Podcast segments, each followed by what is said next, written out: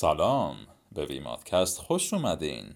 ویمادکست یه برنامه علمی و کاربردی برای تمام علاقه‌مندان به مباحث علوم پزشکی، خصوصا توی حوزه پرستاری و ماماییه.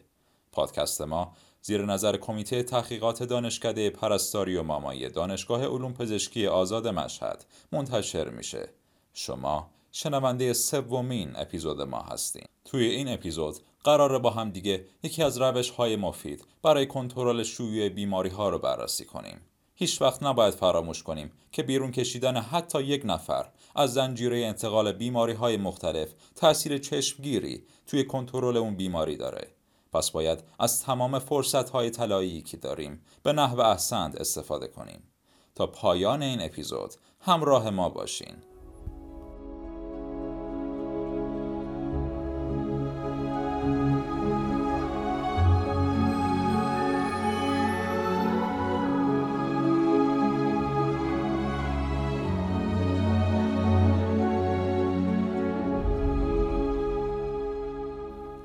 مدت هاست که از پاندمی کووید نوزده عبور کردیم و با پیشرفت علم و تکنولوژی و درس هایی که گرفتیم به این نقطه روشن از تاریخ رسیدیم.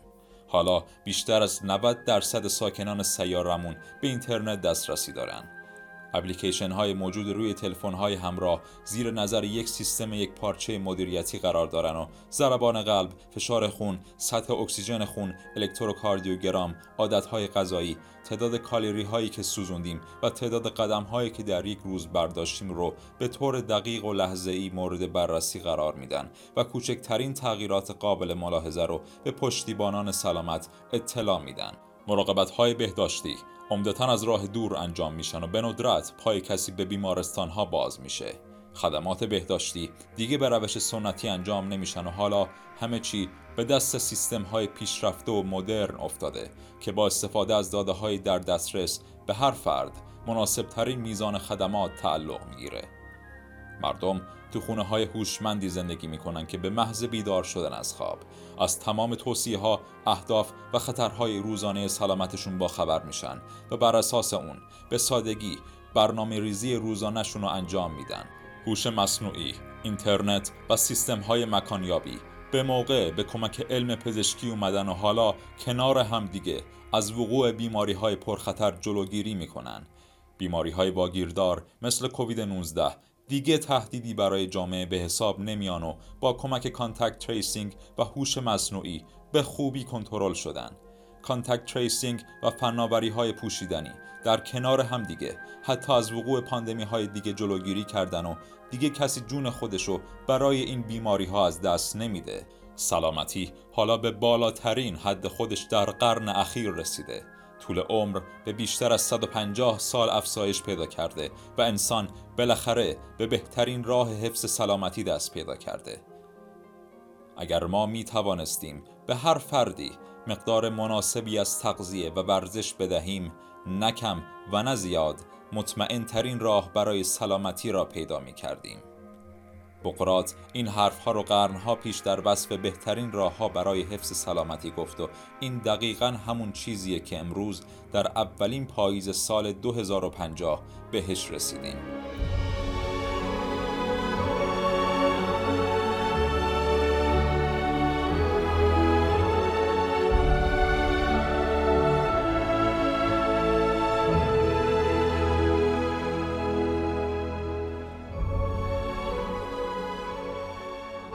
کانتکت تریسینگ و یا رهگیری تماس به فرآیندی گفته میشه که افراد در تماس با مبتلایان یک بیماری واگیردار رو شناسایی میکنه.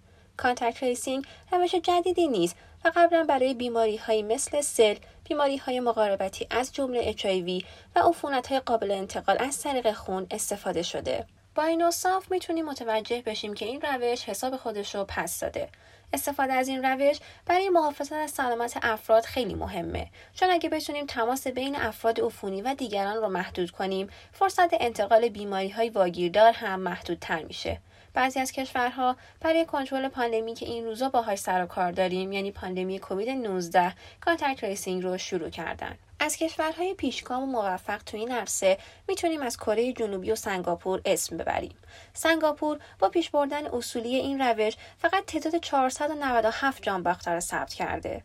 در آذر ماه سال نود و نه در بازه زمانی کوتاهی انجام کانتکت ریسینگ در تهران باعث توقف روند صعودی بستری بیماران کرونایی هم شد. هر مورد ابتلا به کووید نوزده که تشخیص داده میشه نیاز به اقداماتی داره. در قدم اول ما باید از این افراد حمایت کنیم. این مهمه که ما از دسترسی این افراد به مراقبت‌های پزشکی، راه‌های درمانی و خدمات اجتماعی مطمئن بشیم. در قدم بعدی ما باید مطمئن بشیم که این فرد مبتلا برای مدتی رفتارهای خودش رو تغییر بده. تماس و ارتباطش با سایر افراد رو محدود کنه تا خط انتقال کاهش پیدا کنه. حالا بعد از این لازمه که ما تمام افرادی که با این فرد در ارتباط بودن و احتمال آلوده شدن دارند رو شناسایی کنیم. ما باید این افراد رو از قرار گرفتن در معرض خطر ابتلا و الزام به قرنطینه کردن خودشون برای مدتی آگاه کنیم و برخی خدمات اجتماعی که ممکنه نیاز داشته باشند رو ارائه بدیم. در صورت بروز علائم و نشانه‌های بیماری باید اطمینان حاصل کنیم که به مراقبت‌های پزشکی دسترسی دارند و به اونها پیشنهاد درمان بدیم. و مهمتر از همه ما باید تماس این افراد رو هم با بقیه محدود کنیم. بنابراین ایده اصلی پشت این روش اینه که اگه بتونیم تماس افراد آلوده با سایرین رو محدود کنیم، میتونیم فرصت انتقال یه سری از بیماری ها رو از بین ببریم. این جلوگیری از انتقال برای شرایط حاکم در جامعه خیلی مفیده و کمک بزرگی برای کنترل هر چه سریعتر این ویروس به شمار میاد. در ادامه نیاز داریم که شما رو با یه سری اصطلاحات و زمانبندی ها آشنا کنیم. دوره کمون یا نهفتگی به مدت زمانی گفته میشه که شما به ویروس آلوده میشین تا زمانی که علائم و نشانه‌های بیماری ظاهر بشن. این دوره ممکنه بین دو تا چهارده روز برای ویروس کرونا طول بکشه، اما در بیشتر افراد بعد از پنج روز تموم میشه و علائم بیماری بروز پیدا میکنه. بعد از دوره نهفتگی، دوره عفونی این بیماری شروع میشه. شما از دو روز قبل از اینکه احساس میکنین بیمار شدین و علائم و نشانه های بیماری رو از خودتون نشون میدین، وارد دوره عفونی ویروس شدین و امکان آلوده کردن اطرافیانتون رو دارین. در صورتی که بیماری خفیف داشته باشین، بعد از گذراندن حدوداً ده روز بهبود پیدا میکنین و در صورتی که علائم جدی‌تر از بیماری رو داشته باشین، ممکنه که روند بهبودیتون حتی بیشتر از دو هفته طول بکشه. تو دوره عفونی، مخصوصا تو روز اول این دوره، شما میتونین بیماری رو به سایر افراد منتقل کنین. اینجا لازمه که براتون مثالی بزنیم تا اهمیت این مسئله رو بهتر متوجه بشین. به عنوان مثال، شما روز ده مهر احساس میکنین که بیمار شدین و از خودتون علائمی مثل تب و تنفس دشوار رو نشون میدین. شما باید به تمام کسایی که از دو روز قبل باهاشون در ارتباط بودین تماس بگیرین و بهشون اطلاع بدین که در معرض این ویروس قرار گرفتن و ممکنه سایر افراد رو هم مبتلا کنن.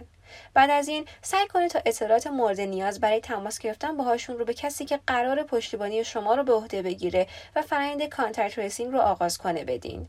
حالا میتونید به صورت تقریبی مدت زمان قرنطینه چند تن از اطرافیانتون رو محاسبه کنیم. فرض کنید که در همین روز ده مهر شما با دو نفر از همکارتون در ارتباط نزدیک و کنترل نشده بودین. با یه حساب سرانگشتی میتونیم متوجه بشیم که همکارانتون حدود پنج روز دیگه پانزده مهر، یعنی بعد از گذراندن دوره نهفتگیشون، ممکنه که علائم بیماری رو از خودشون نشون بدن و وارد دوره عفونیشون بشن. قبل از اینکه همکارانتون وارد دوره عفونی بشن، با انجام به موقع و اصولی کانتکت ریسینگ میتونیم افرادی که باهاشون در تماسن رو شناسایی کنیم و ازشون بخوایم که خونه بمونن تا افراد دیگه‌ای رو آلوده نکنن. کل این سیستم کانتکت ریسینگ باید توی بازه زمانی خیلی کوتاه اتفاق بیفته تا بهینه‌ترین کارایی رو داشته باشه. ایزوله کردن و قرنطینه که به زودی تعریف می‌کنیم میتونن تاثیر زیادی تو کاهش انتقال بیماری داشته باشن، چون باعث محدود کردن افراد عفونی و دیگران میشن. همونطور که در این مثال بررسی کردیم، اگه هر فرد عفونی فقط دو نفر دیگر رو هم مبتلا کنه، بیماری به سرعت شیوع پیدا میکنه. با این حال، اگه بتونیم تو این مرحله از آلوده شدن حتی فقط یک نفر جلوگیری کنیم، واقعا میتونیم تاثیر زیادی بر اندازه کل شیوع داشته باشیم و همونطور که میدونین، توقف تنها یک زنجیره انتقال میتونه از بسیاری از موارد در آینده جلوگیری کنه.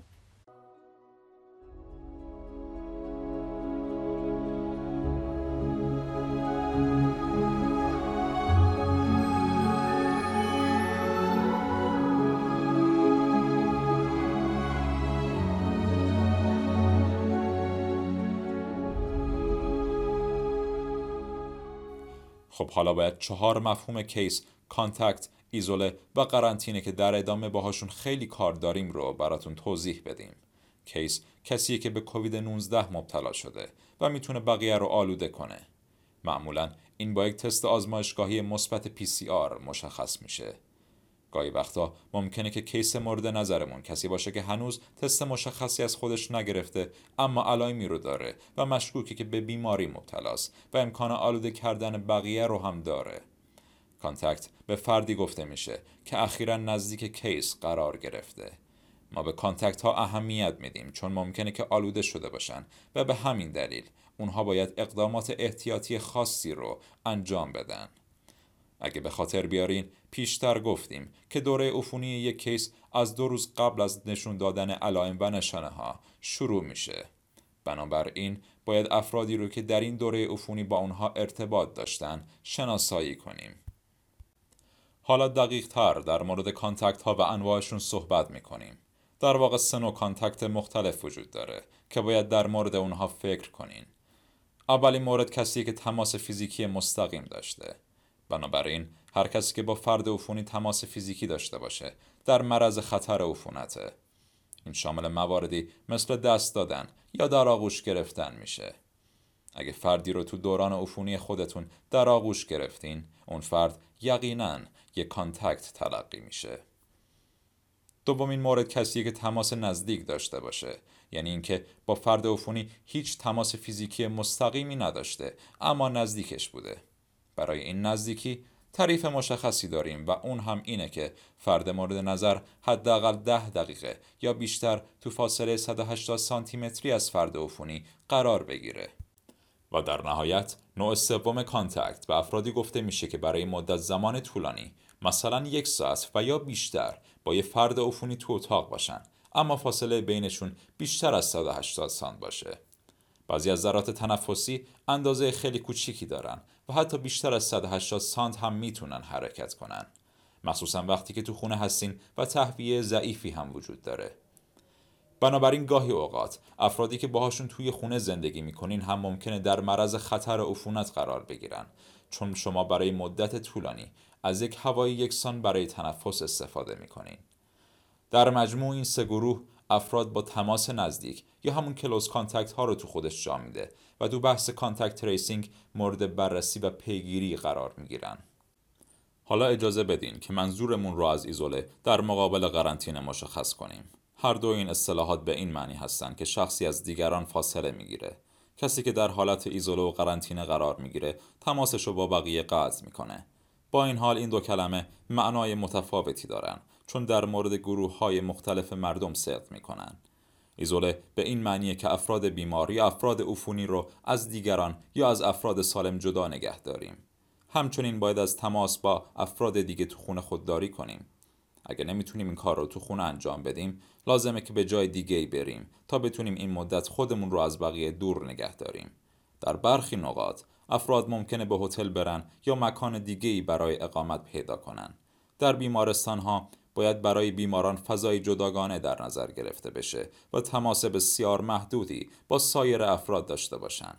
در این مواقع فقط کادر درمان که از ماسک، دستکش و روپوش مناسب استفاده میکنن میتونن بهشون نزدیک بشن. در ایدئال ترین حالت ممکن افراد تو مدت زمان دوره عفونیشون باید خودشون رو ایزوله کنن. همونطور که قبلا بحث کردیم این دوره از دو روز قبل از شروع علائم بیماری اونها شروع میشه. برخی از افراد بیشتر از بقیه بیمار میشن، بنابراین دوره عفونی اونها میتونه طولانی تر از سایرین باشه. اما به طور کلی ما میگیم اگه حداقل ده روز از شروع بیماری گذشته باشه و همه علائم فرد در حال بهبود باشه و تبش هم برطرف شده باشه، میتونه با خیال راحت به ایزوله خودش پایان بده. و حالا قرنطینه. قرنطینه به معنی محدود کردن رفت و آمد و تماس افراد سالمه که در معرض فرد عفونی قرار گرفتن و ممکنه آلوده شده باشن. بنابراین ما کیس هایی رو که عفونی هستن ایزوله میکنیم اما کانتکت ها رو قرنطینه میکنیم چون اونها در معرض خطر قرار گرفتن و ممکنه عفونی بشن. کانتکت ها باید از آخرین تماسشون با بیمار عفونی به مدت ده روز قرنطینه شن. این مهمه که بدونیم زمان تماس اونها چه تاریخی بوده تا بتونیم بفهمیم چه مدتی نیاز به قرنطینه دارن.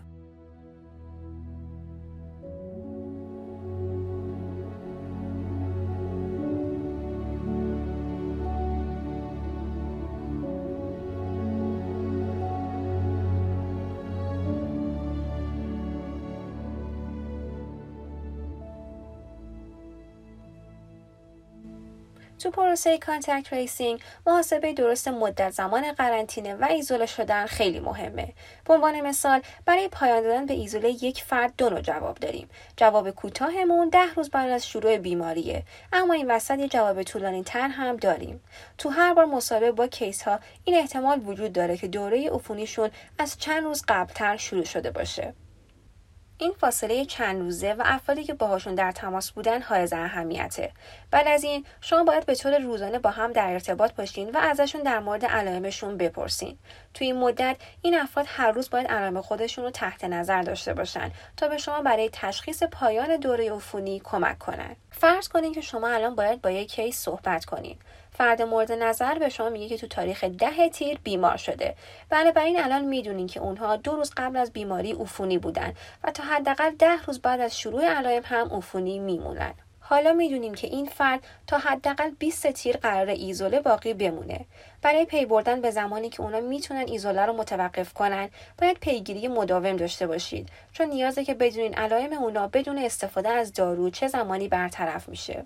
در همین بین که مدت زمان ایزوله شدن افراد عفونی رو محاسبه می‌کنید، باید افرادی که در تماس با فرد بیمار بودن یا همون کانتکت ها رو شناسایی کنید، باهاشون ارتباط برقرار کنین و مدت زمان لازم برای قرنطینه شدنشون رو پیشنهاد بدین. همونطور که گفتیم برای این افراد باید ده روز به تاریخ آخرین تماسشون با کیس اضافه کنین و خوشبینانه‌ترین زمان ممکن رو بهشون اطلاع بدین. اما اگه فرد کانتکت با یه فرد بیمار توی خونه زندگی میکنن، این مقدار تغییر میکنه. در حقیقت اونا باید تا ده روز بعد از بهبود علائم کیس خودشون رو قرنطینه کنن. یعنی حدوداً بیست روز تو قرنطینه زندگی میکنن. ردیابی کانتکت ها تو این پروسه همیشه به همین سادگی نیست و میتونه به شدت دشوار و گمراه کننده باشه. همیشه اطلاعات افرادی که بیمارا باهاشون در ارتباط بودن به همین سادگی به دست نمیاد و همیشه هم تعداد اونها محدود باقی نمیمونه. گاهی اوقات با شرایط خطرناکتری برای انتقال مواجه میشین و باید کمی متفاوت با اونها برخورد کنید.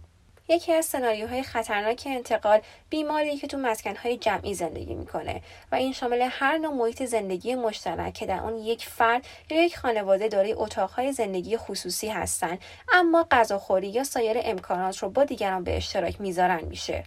اینا میتونن مکان‌های خطرناکی برای انتقال باشن. همچنین در مورد زیر جمعیت‌های پرخطر فکر کنید و این زیر جمعیت‌ها ممکنه ویژگی‌هایی داشته باشند که خطر ابتلا به عفونت یا خطر بیماری‌های شدید را افزایش میدن. ما میدونیم که بعضی از این زیرگروه‌ها چه کسایی هستند. به عنوان مثال افراد مسن بیشتر در معرض خطر بیماری‌های شدید قرار دارند. بنابراین وقتی در حال بررسی کیس‌ها و کانتکت‌ها هستید، مهمه که به دنبال افرادی باشید که عضو یکی از این گروه‌های خاص هستند و در معرض خطر بیشتری قرار دارند. شرایط دیگه‌ای هم وجود داره که ممکنه ردیابی و شناساییمون با مشکل مواجه بشه. در برخی موارد افراد حتی نمیدونن که با چه کسایی ارتباط داشتن. مثلا ممکنه که کیسمون روزش رو تو سینما گذرونده باشه. اینجا ممکنه برای شناسایی افرادی که با اونها در سینما حضور داشتن، با مسئولین سینما همکاری کنید تا ببینید که چه افراد دیگه‌ای اونجا بودن. افراد حاضر در این سینما ممکنه که از وسایل حمل و نقل عمومی استفاده کرده باشند. شاید از هواپیما و قطار برای سفر استفاده کرده باشند. خدمات مذهبی یا تظاهرات، محل دیگه‌ای که مردم اغلب با هم ارتباط نزدیک دارند. محیط کار، مدارس با افرادی که برای مدت طولانی در کنار هم درس می‌خونن. رویدادهای ورزشی و کنسرت‌ها میتونن مثال‌های دیگه‌ای از محیط‌های با تراکم بالا باشند.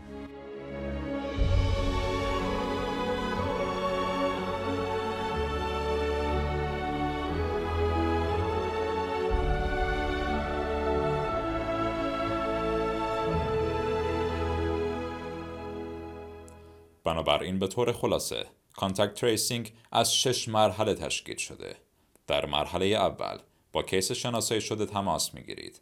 خودتون رو معرفی میکنید و اطلاعات اولیه اونها رو دریافت میکنید. در مرحله دوم، از دوره عفونی اونها پرسجو میکنید. بنابراین شما باید از اونها سوالاتی بپرسید تا بتونین طول دوره رو تعیین کنین. بعد از این مرحله، وارد مرحله سوم میشین. یعنی مرحله شناسایی افرادی که اونها در طول دوره عفونی باهاشون در تماس بودن. سپس میتونین مرحله چهار رو شروع کنین، یعنی مرحله‌ای که دستورالعمل‌های ایزوله رو در اختیارشون قرار میدین و کمک میکنین تا چالش‌های مربوط به توانایی خودشون تو انجام این کار رو شناسایی کنن. همچنین تو این مرحله میتونین تمام پشتیبانی های لازم برای انجام هرچه بهتر فرایند ایزوله شدن رو در اختیارشون قرار بدین. حالا نوبت مرحله پنجمه که در مورد کانتکت هاست. شما ردیابی تماس رو آغاز میکنین. به این معنی که به نحوی با کانتکت ها تماس بگیرین و در مورد علائمشون سوال کنین و دستورالعمل هایی رو در مورد قرنطینه به اونها بدین. و تو مرحله شش شما باید به طور منظم اونها رو چک کنید. برای انجام کانتکت تریسینگ به شیوه صحیح باید تمام تلاشتون رو بکنید تا به کیس ها و کانتکت ها اطمینان بدین که جای اطلاعاتشون پیش شما امنه و تحت هیچ شرایطی دست کسی به اونها نمیرسه. این خیلی مهمه که اصول اخلاقی استفاده از ابزار تکنولوژی رو تو علم پزشکی رعایت کنید و تو حفظ اطلاعات بیمارها به اخلاقیات پایبند و رازدار اونها باشید. هرچقدر اطلاعات کامل تری از افراد مورد بررسی بگیرید، دوره های قرنطینه و ایزوله رو با دقت بالاتری محاسبه می کنید و تعداد کانتکت های بیشتری رو شناسایی می کنید. این وسط میزان خدمات و پشتیبانی هایی که می تونید ارائه بدید به خوبی افزایش پیدا می کنن. برای بعضی از این افراد نیازه که مکان امنی برای گذروندن دوره فراهم کنید. باید اطمینان داشته باشید که منابع دارویی و غذایی به درستی در اختیارشون قرار میگیره و برنامه ریزی برای چالش‌ها و سلامت روانیشون طی این دوران داشته باشید و تمام این خدمات منوط به اعتماد دو طرفه. عدم سوء استفاده از این اعتماد، اخلاق و قدرت همکاری بینتونه. اجرای کانتکت تریسینگ در شرایط حال حاضر کمک خیلی بزرگی بهمون میکنه. برای همین توجه کافی به حریم خصوصی افراد خیلی مهمه. هراس استفاده نابجا از اطلاعات شخصی باعث عدم همکاری طرفین و گمراهی میشه.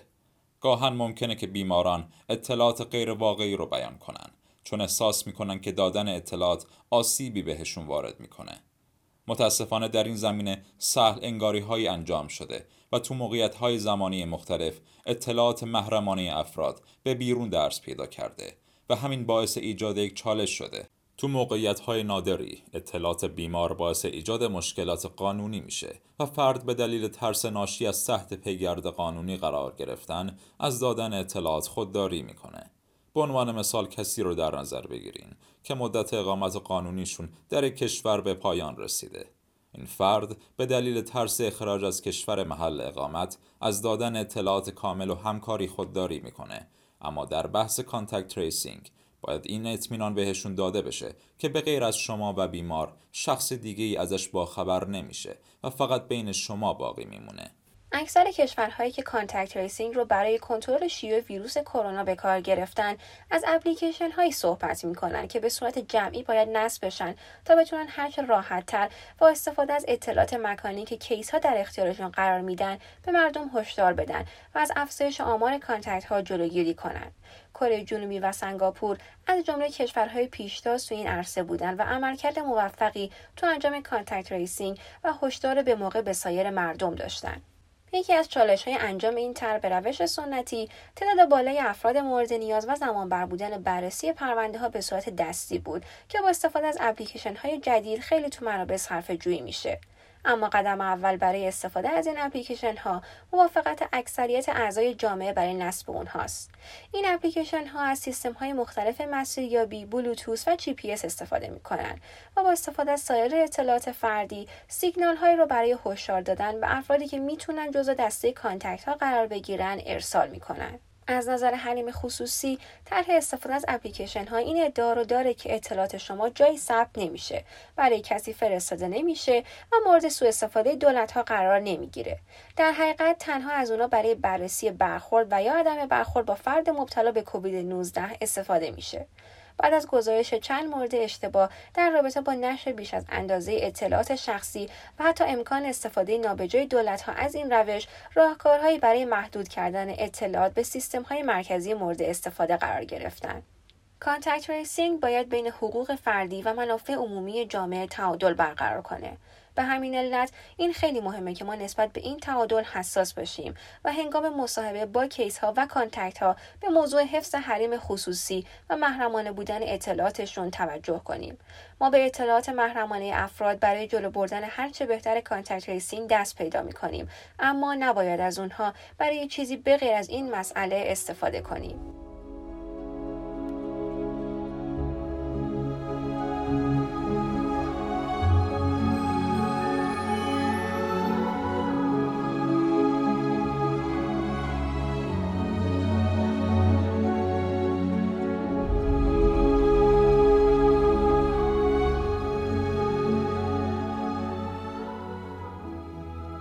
کلیماتکست رو میتونین از طریق تمام اپلیکیشن های پادگیر مثل گوگل پادکست و اسپاتیفای دنبال کنین. از طریق پیج اینستاگرام کمیته تحقیقات با آدرس اس آر سی آندرلاین آی ای یو ام میتونین با ما در ارتباط باشین. لطفاً از ما نقد کنین و نظراتتون رو با ما به اشتراک بذارین تا هر بار قدرتمندتر از دفعه قبل برگردیم. ویمادکست به سرپرستی خانم نیلوفر سیاوشی و تکتم روحانی زیر نظر کمیته تحقیقات دانشکده پرستاری و مامایی دانشگاه علوم پزشکی آزاد مشهد منتشر میشه. متن این اپیزود ویمادکست رو خانم تکتم روحانی، گویندگی این اپیزود رو آقای سینا رحیمی و خانم تکتم روحانی، تنظیم اپیزود رو خانم بهار رحمتزاده و طراحی گرافیکی این اپیزود هم توسط خانم نیلوفر سیاوشی انجام شده. در پایان تشکر می‌کنیم از آقای آرش زیایی برای ادیت‌های علمی متن و همه عزیزانی که ما را حمایت کردند. ممنونیم از توجه و وقتی که در اختیارمون گذاشتین. خوشحالیم که شما شنونده‌های عزیز رو در کنارمون داریم. با چهارمین اپیزود بیمادکست برمیگردیم. لطفاً منتظرمون باشین.